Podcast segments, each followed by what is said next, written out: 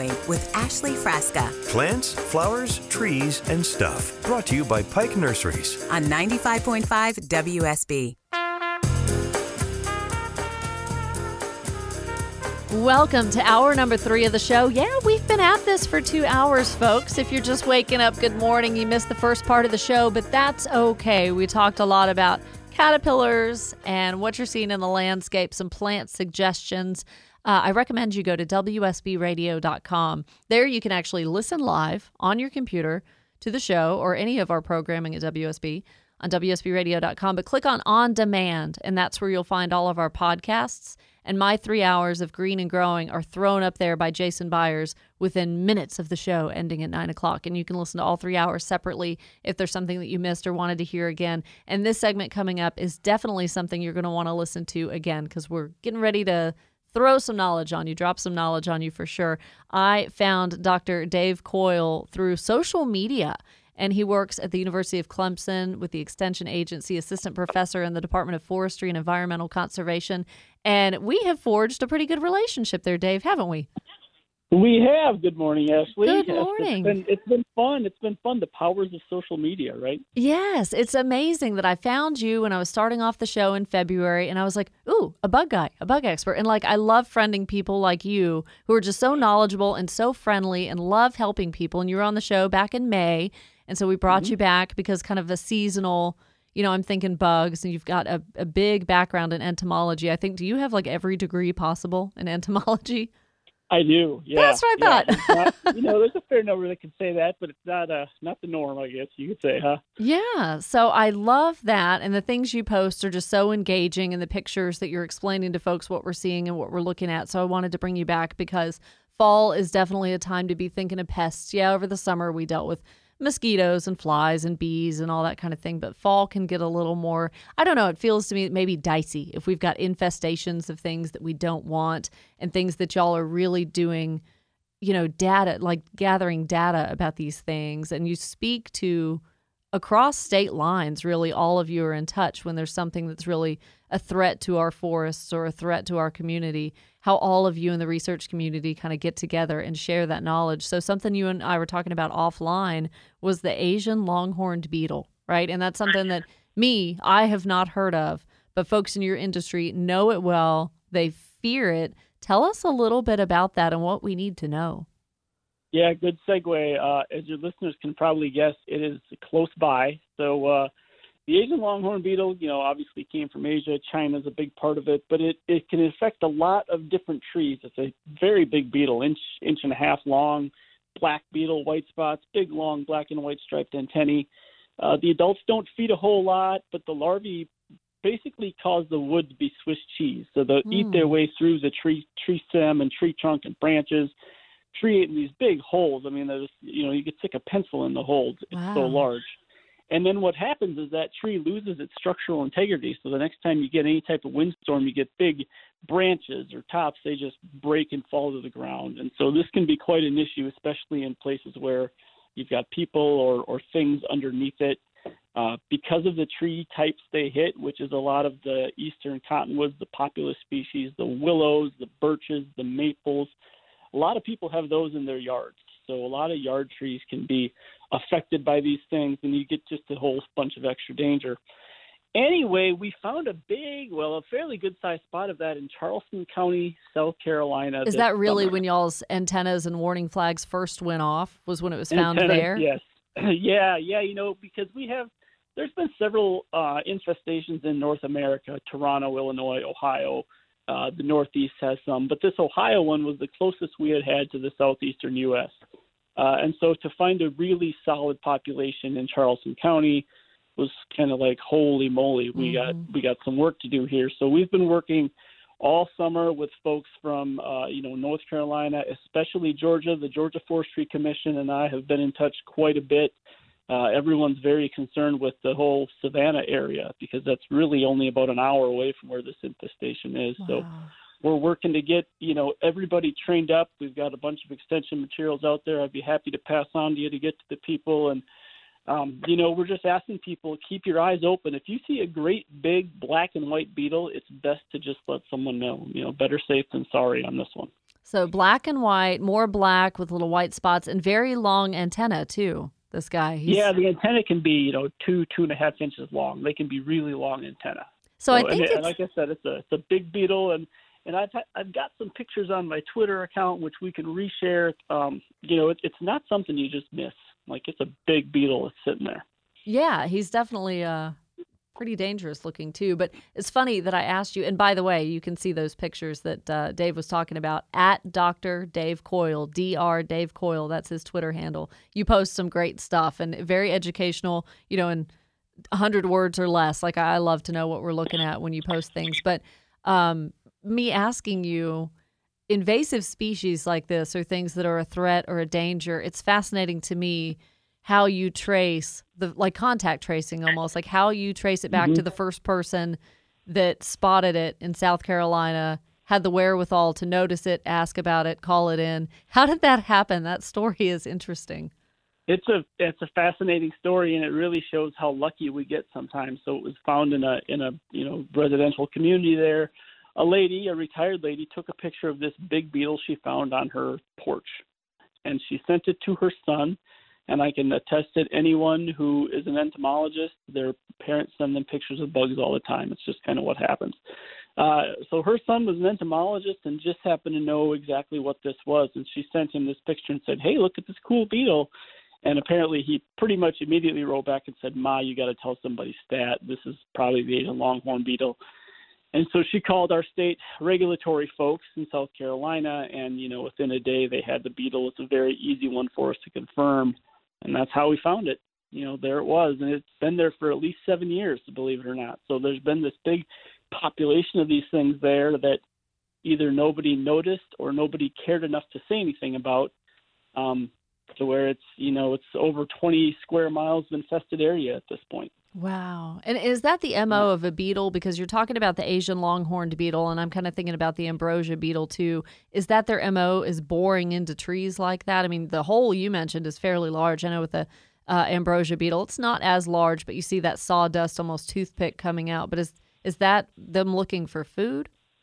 Yeah, they're feeding on that. So the the the adult lays her egg on the trunk of the tree and the little larva, you know, the egg hatches, the larva gets in there, it feeds on the phloem for a little bit, that green tissue, but then it bores straight into the wood and then it feeds on the wood for, you know, up to or over a year probably down here. And you know, you mentioned ambrosia beetles; those often kick off that really fine dust that comes out of their holes. These things are so large, you get actual wood shavings.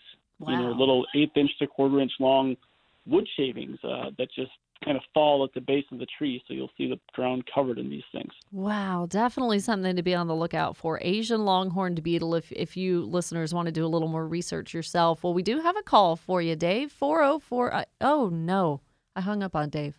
well, we'll bring him back. Robert and Tucker. Good morning. I know you've got a question, and I was going to hold you over so that uh, Dave Coyle could answer. But yeah, go ahead and ask the question. Good morning, Miss hey. and to you, Dr. Boyle. Thank you. Robert? Oh, wait. Hold on. Um, Jason, if you will, yeah. this is radio at its finest. Go ahead and lock Dr. Coyle in there. Okay. Woo! Boy, there's too many buttons that I cannot be trusted. Okay, Robert, your phone was cutting out. I've got Dave back. Robert, try to ask that question again. Sure. Uh, you want uh, Dave or would you like me? No, your question. Okay. My question well, it's actually not a question; it's a solution. Okay. Uh, the the great Griffin uh, Nicole, which I missed, and that which really brought me to call you today. Uh-huh. We're both believers in uh, rescue feral cats. Okay? Oh, okay. Which is the which is the great solution uh, for uh, you know they're about the only predator left we have that we haven't been wiped out. But that needless to say on that, uh, for Dr. Coyle, uh, of course, when, when you have indoor outdoor animals, you have to deal with what fleas. Mm-hmm. Okay. Uh, now my cats come in and out all the time, and they stay in my garage. So I water them with the bottom of a of a bleach bottle, which is solid white. Okay. Okay. And, it's about uh, two inches. I, I, I just simply uh, cut them off about two inches, fill them up with water for, for the cats. Then all of a sudden, I started noticing that all these fleas that I didn't even know were on my cat were attracted to these saucers. Now oh. that's that's interesting, and flea infestation's definitely something to think about. Do you have any thoughts on that, Dave? Well, I mean, yeah, any animal that's going to be going outside, you're at risk of getting fleas, and there's lots of you know treatments you can do to do that. We do know that some of those insects get attracted to certain you know color wavelengths, uh, you know, and it sounds like this is a case of that fleas getting attracted. I think you said the bottom of the thing was white, right? Mm-hmm. Um, because you know we know in some other things, if you use a yellow trap, you get all sorts of you know certain kinds of insects, and, and so there is some color attraction there. So that may be what's happening.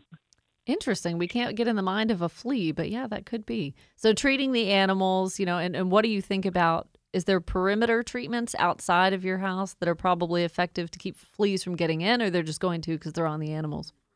I think you know you could perimeter treat your house, but unless your cat follows that same perimeter, it's probably not going to do a whole lot, in my opinion. True. I mean, the minute the cat goes outside your perimeter, it's got a chance of getting something on it. Yeah. So uh, I, I tend to think the perimeter treatments of things is more for a homeowner's sort of peace of mind. Mm-hmm. I'm not personally convinced, and I've not seen data that really shows it works a whole lot, other than the like immediate aftermath, right? So if you're going to have a barbecue or something, you can probably fog the edges of your yard and your shrubs and whatnot and knock the mosquitoes back for a few hours, and that might be good enough for that day. But as far as a long term thing, you know, as soon as that treatment wears off, insects are going to move right back in there. All right. Well, Robert, thanks for the call there and for being a feline friend. We appreciate that. And uh, we we didn't miss Nicole this morning. She wasn't able to call this morning, but Nicole from Griffin always usually the first caller of the show. Well, we're going to take a break, uh, Dave, and then I want to talk to you a little bit about tree drop and some of the leaf drop that is happening now and it, whether or not that's indicative of the tree's health and pine trees shedding their needles. Oh my gosh do we need to be worried or not? So i won't hang up on you this time. You, i'm so sorry. So hang on and we'll be right back after this. You're listening to green and growing and amateur host ashley frasca on wsb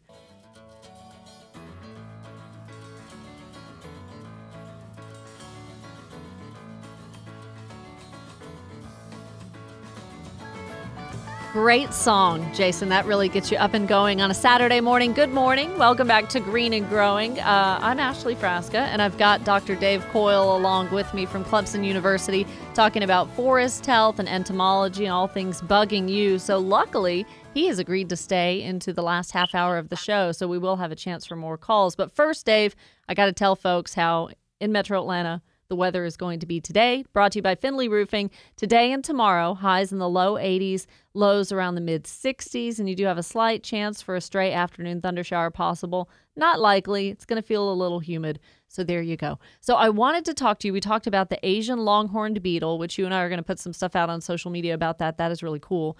But I was asking you as far as your you know ex- extensive background with forest health and invasive species and all of that I spoke to a garden club yesterday in Dunwoody and I had a lady ask a great question. I think it was a Yoshino cherry, but it was a cherry tree. And she was like, you know, it's dropped its leaves. Is this really early? What was the deal? And that got me thinking about, you know, trees now that are obviously shedding leaves and even shedding limbs.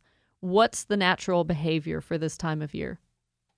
Yeah, the natural behavior. So you've got sort of pines and hardwoods, right? You, for your hardwoods, those are a lot of them are in the process of taking nutrients out of those leaves and sucking them back into the the roots for the winter, right? That's how they store their energy. That's what's going to let them re-leaf out next spring. So you're seeing a lot of different hardwoods. Uh, just you know, some of the leaves are getting a little yellow. Some are starting to drop. Uh, you know, um, tulip poplars are notorious for dropping leaves, and even in August, the minute it gets a little bit dry. So Mm-hmm. to see a little yellowing and some of this, and the same with branches. Think of every branch on a tree as it, it's either costing energy to keep alive from the tree's perspective, or it's making energy. See, there And you the go. minute- so yeah, and the minute a branch starts costing more than it makes, the tree shuts it off and lets it go. So just the natural process, and I also want to talk to you about pine needles and pines starting Mm-hmm. to shed their needles and things like that. We're up against a news break, going to check news, weather, and traffic, and we already have a couple of questions lined up for you. Up first will be Peg and Tucker, and we're also going to speak to Pike Nursery here in less than 10 minutes. So don't go anywhere. A lot of the show left right here on 95.5 WSB.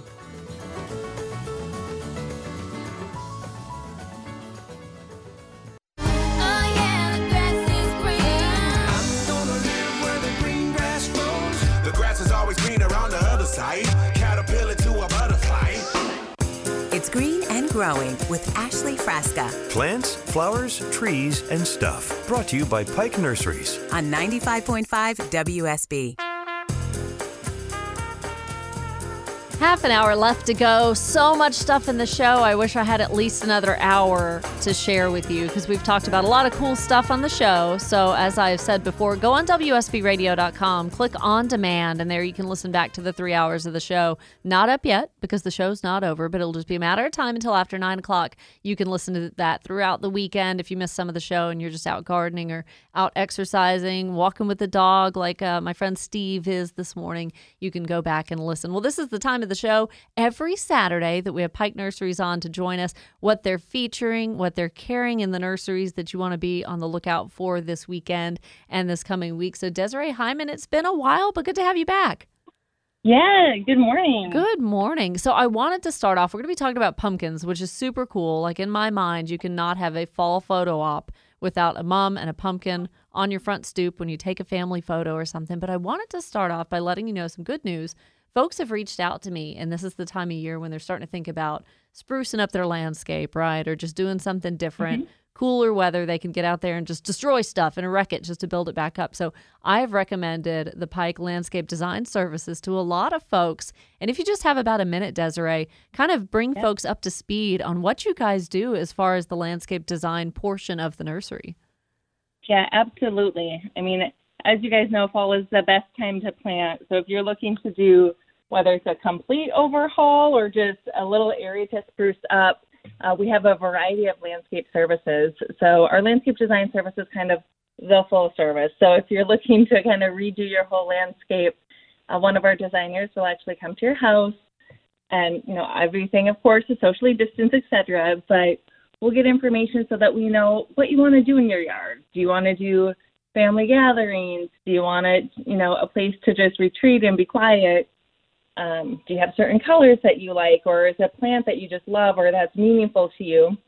And so we get your input and then our designer takes a look and kind of looks at all the horticultural pieces you know what is the drainage what is the sun etc and puts together a custom landscape design plan that is you know perfect for kind of your lifestyle and your home. Um, so we can do the full design and then if you love it we will you know we'll be happy to make that landscape design a reality and do the installation as well. But another option is if you just want to maybe you want to help pick out the plants come into our stores. We also have a pick and plant service so That's cool if you just want to do the fun part of picking out the plants, but we'll dig the holes and plant them for you, we have that as well. So we really try to work with you and kind of scale up and help you as much or as little as you want to get that landscape that, that you've always wanted. That's amazing. So that's a great service that folks can go to any Pike Nursery location and, and get to talking with your staff about that, or just I think they can book an appointment on pikenurseries.com, right? Yep, absolutely. You can go uh, to pikenurseries.com and you can see some different projects that we've done to get ideas, and you can actually, you know, book your appointment right there. Then we'll give you a call to get it scheduled, ask you a few more questions, and get the ball rolling because it's fall and it's beautiful, and we all want to be outside. We do. And starting to think about, you know, fall planting and vegetable gardens. I did pumpkin seeds about a month ago, and it's a little too late for folks to do that now, but they're in luck. They, if they're not trying to grow their own pumpkins, which I can't guarantee I am. So I may be seeing you guys in a couple of weeks if I'm just not having any luck there. But coming into Pike Nursery, you've already got so many different varieties of pumpkins in stock. Yeah, and I think that's kind of been the fun part with pumpkins. I feel like when we think of pumpkins, we think of the very traditional orange pumpkin. We call it the jack o' lantern pumpkin that, you know, people are used to carving with the kids or just kind of putting on the stoop. Um, I know people are doing decoupage on pumpkins, et cetera. So that's the classic. But I think what's fun is there's so many more options, and we're seeing that people are really getting kind of artsy and having fun with pumpkins. I can tell you one of my personal favorite is the ghost pumpkin. So it's kind of that medium pumpkin, nice pumpkin shape, but it's white. So it has a very clean look. Um, if you are going to decoupage the pumpkin, that's a really fun one. But it also goes really well with a lot of kind of the trends we see in houses with all of the grays or even a modern look. So it still has that fall feel. It just is a little bit cleaner and crisper. So that's that's my personal favorite. I, I have to be honest. Ghost pumpkin, and it's white, so naturally named. That's cool. right. And then for those that, you know, want a smaller pumpkin to use various sizes or that are the bakers, we know that, you know, we all love our pumpkin muffins and scones and breads, etc. The pumpkin for you is the pie pumpkin. So it's a nice orange pumpkin, a little bit smaller, has that nice long stem that looks so pretty in pictures. But it's also the absolute best pumpkin to use for baking. So it's got that kind of nice firm flesh on the inside that's a little bit sweeter as well. So if you know, if you're making different pumpkin items, that's that's the pumpkin you're going to want to make sure that you bring home with you. Nice. And a few more types, right? Yeah, we have heirloom, so that's just a lot of different kinds of pumpkins, different colors, sizes from more of that burnt orange to light green. Some of them are a little bit more kind of squatty and short. Sometimes they're called a Cinderella pumpkin. So it's a whole variety of pumpkins um, with different colors and a lot. You know, you're seeing them in kind of all the magazines, and it's a really fun way to to dress up your front porch is to use the heirloom pumpkins because there's just so many different varieties. And then uh, we also have knuckleheads, so kind of a fun name. Uh, people also refer to it as a warty pumpkin. Mm-hmm. So it has that a little bit more of an elongated shape. And it's an orange pumpkin, but it's really known for like the bumps or warts on the pumpkin that are all over that are green and brown. So if you're trying to do kind of a spooky display, that's a one that you need to make sure that you have in the mix. And then lastly, we have the mini pumpkins, which are you know the tiny little pumpkins that fit in your hand. Um, you know, perfect for any displays. Also, if you want to do kind of place settings or even you know putting pumpkins basically anywhere on your house, even if it's your bedside table, a really kind of fun option. Also, you know, very fun for you know the little small kids so that they can kind of carry pumpkins as well. And those we have in orange, white, and then one called tiger stripes. So it's white with kind of orange stripes on it, which is kind of fun as well. So that is definitely something, folks, you want to think about this weekend. If you and the family are out, pop by a Pike Nursery and let the kids just explore all these different kind of pumpkins that Desiree just listed off. And I am really glad that COVID did not steal our fun this year. You still are doing the all you can carry pumpkin challenge. So really quickly, tell folks what that is. Yes. So we're still doing it, but you have to bring the family so the family can help you out. And that's um, we do it every year. So it's basically as many of a jack lantern, so the orange pumpkins, medium size. You load up as many as you can in your arms. You have to be able to carry them, and we do that for twenty four ninety nine. So the more pumpkins you can carry, the better the deal. How fun. Now is the time. So head to Pike Nursery for pumpkins. You've already got the pansies and violas in stock, mums, of course, and all kinds of colorful things. We were talking earlier in the show just about all of that fall color, and it's there. It's there at Pike Nursery. So, um, Desiree, if you don't mind, tell folks how to find locations near them in Metro Atlanta. Yes. So if you go on either Instagram or Facebook, you can get some little little inspiration at Pike Nurseries. Or if you're not, if you're new to us or you haven't been to Pike Nurseries, know, check out our website at pikenurseries.com and you can find your closest location. So fun. And how does um how long I'm going to put this on the Facebook page. How long does the all you can carry pumpkin challenge last? It's usually until mid October. Oh, okay. So we've got a few yeah. weeks. So you, yeah, you have a little bit of time. But when you do it, take pictures. We know that everyone loves posting pictures with their pumpkin. So, you know, by all means, as you're picking them out, have some fun, post some pictures, and please take us online at Pike Nursery. We love, we love to see what you're doing. Yes, tag Pike Nurseries for sure. Desiree, always great to hear from you. Thank you so much and have a happy fall. Yes, happy fall. Perfect weather. Perfect. we'll be seeing you, girl. Thank you. Okay, bye. All right, all kinds of pumpkins at Pike Nursery, more than I knew existed. So, back on the show with me is Dr. Dave Coyle from Clemson University. Thanks for hanging on. Did you know there was that many kinds of pumpkins? I did not. I know. I have learned. I've learned something today. well, and you've got the is all good. kids. So, yeah, you got to go Yeah. check some out. Especially like a little boy would be fascinated by the ghost pumpkin. That one sounds neat. The white one. Yeah, no kidding. Yeah, I anything odd is uh, anything odd fascinates them. So you know that'd be a winner.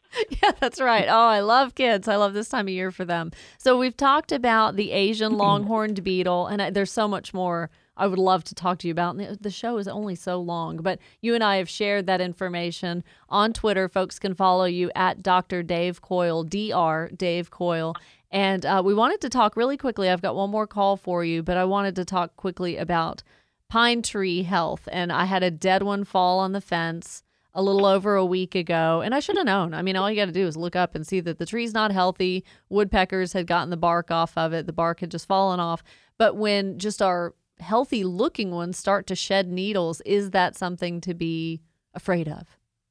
Yeah, with pines, the whole key is how how are the needles dying? You know, and the normal needle drop for pines happens every fall, and what you see is, you know, the whole pine itself can look a little brownish, but if you look at each branch, you're only seeing the the needles that are older, so not at the end of the branches. The end end of the branch stays bright green, and those older needles turn brown. That's just the needles. You know, needles are leaves. That's just the tree dropping their leaves uh, in the fall, and pines do that fairly regularly. That's where we get pine straw. Uh, so you start to see other types of needle browning, where you know maybe it starts on the end of the needle and works its way in, or it's going all the way to the tip of the branches. That's a bigger sign that there's something else happening there. Okay, so definitely at that point, you may want to reach out to an arborist or go to the extension office and ask a little bit more about that if you think the, the pine tree is in decline, because it will fall, I guarantee you. Well, we've got a question for you, Dave. Peg and Tucker, quickly, good morning. What's your question? Yes, uh, Dr. Dave, the uh, Asian longhorn beetle that you were talking about, uh, can you compare that to a progressive bee fly? I found one and it took up about two thirds of a mayonnaise jar. Ooh. It was that There- big. Yeah, But- there are some big there's some big bugs out there. That's for sure.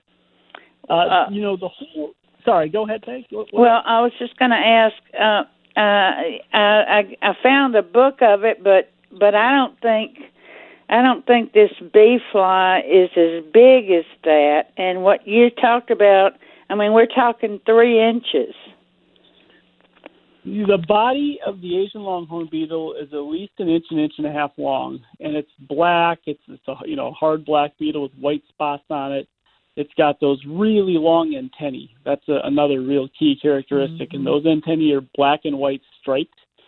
And if you see the beetle, if it's dry, the feet actually look blue.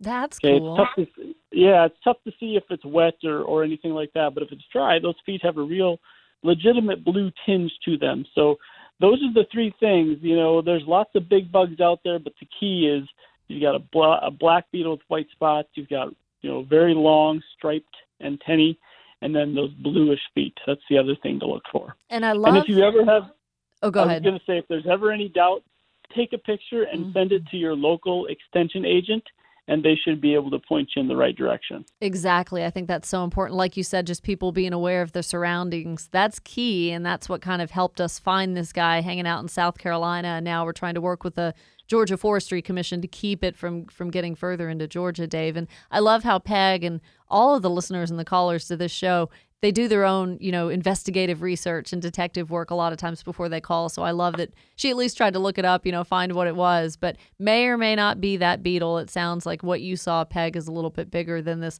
Asian longhorned beetle. So thanks for the call. Well, we're going to take a break, and Dave, I'm going to come back with you. I want folks to learn more about what you're working on, what you're doing, and how to find you online and on social media because you post some fascinating stuff. So we're going to share that with you when we come right back on Green and Growing. You're listening to WSB thank you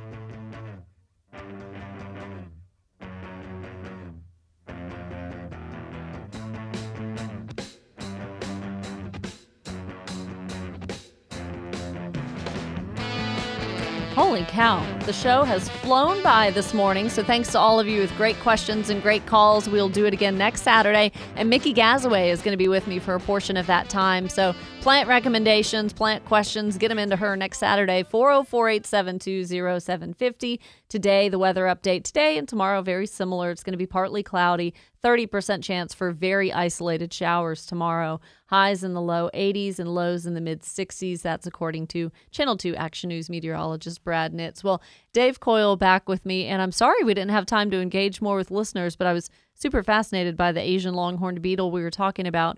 Um, you're with the Department of Forestry there in the College of Agriculture at Clemson University, and yeah, I had someone on Facebook be like, "We want local experts." Well, you are local. You, South Carolina and Georgia are very similar, and you're right on the Georgia side of of the South Carolina line, Dave. So I appreciate you being on, and we see a lot of the same things. But if you don't mind, give us some resources maybe that people can go look up some of the things we talked about, and just some other forestry health issues they may have.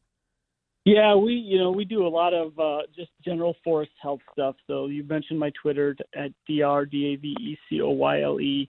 We put a lot of stuff on our Clemson Extension, uh, you know, Facebook pages, our Home and Garden Information Center. If you Google Clemson HGIC, uh, that stuff pops up. And I do live in Georgia. I live just outside Athens, and I was at Georgia for a number of years, so I still work very closely with the folks at uh, UGA's Warnell Forestry School the Georgia Forestry Commission, UGA Extension, they all have good web pages that are up there. And you know, I know I'm wearing orange and purple now, but I would say my work is fairly fairly evenly split between the two states. So I, I, consider myself local to both states at this point. Yeah, and so much of the work you all do, you put your heads together, you know, you're tackling the same problems and it's all for the for the greater good. So Dr. Dave Coyle, I really appreciate you being back and how about we do this again in the spring? That would be awesome. Thanks, Ashley. I love it. Thank you so much for your help and for the couple of calls that we had that uh, had really relevant bug questions and pest questions. You can always pass that stuff along to me on the Facebook page. Just search Green and Growing WSB. You'll find me there, and I will answer those things outside of the show, Monday through Friday, when I have a chance just to get to some of your great questions, plant identifications, and pictures you send, and things like that. And we will be back next Saturday. We're going to talk to Walter Reeves again about uh, caterpillar part number two. Today was venomous caterpillars. And next Saturday is just going to be regular fall caterpillars. We want to keep those around, but they can be damaging to the landscape. So, what you can do about them. And Mickey Gazaway will be along to help answer your questions. So, be well, go dogs. I hope you stay tuned right here on WSB. Pre-game and tailgate starts right after Dave Baker's Home Fix It show at noon. Kickoff at 4 from Arkansas. Have a great weekend.